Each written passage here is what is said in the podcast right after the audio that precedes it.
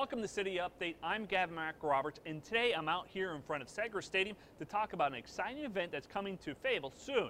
Now, as you may know, there's e-waste drive held every year, and this year it's going to be held in front of Segra Stadium. And it's really important that we do this recycling for electronic waste so the materials don't end up into our groundwater, into our landfills.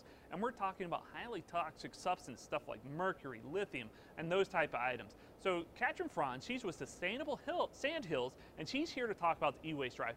Now, Katrin, tell me a little bit about the upcoming e-waste drive.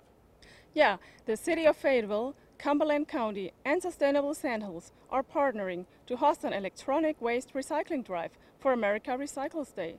The event is an effort to reduce waste and support a state law that prohibits disposing of computer equipment, televisions, and other electronics in North Carolina landfills. Now, what is considered e-waste? Can you just bring in anything electronic?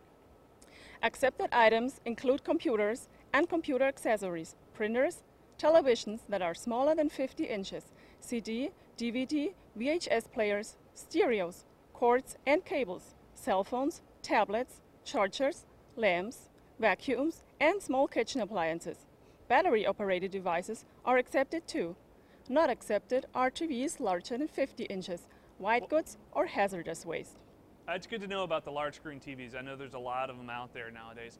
Now, uh, who can bring in the, their e-waste? Is this open to anybody? All residents of Fayetteville, Cumberland County, and surrounding areas, and the service is free.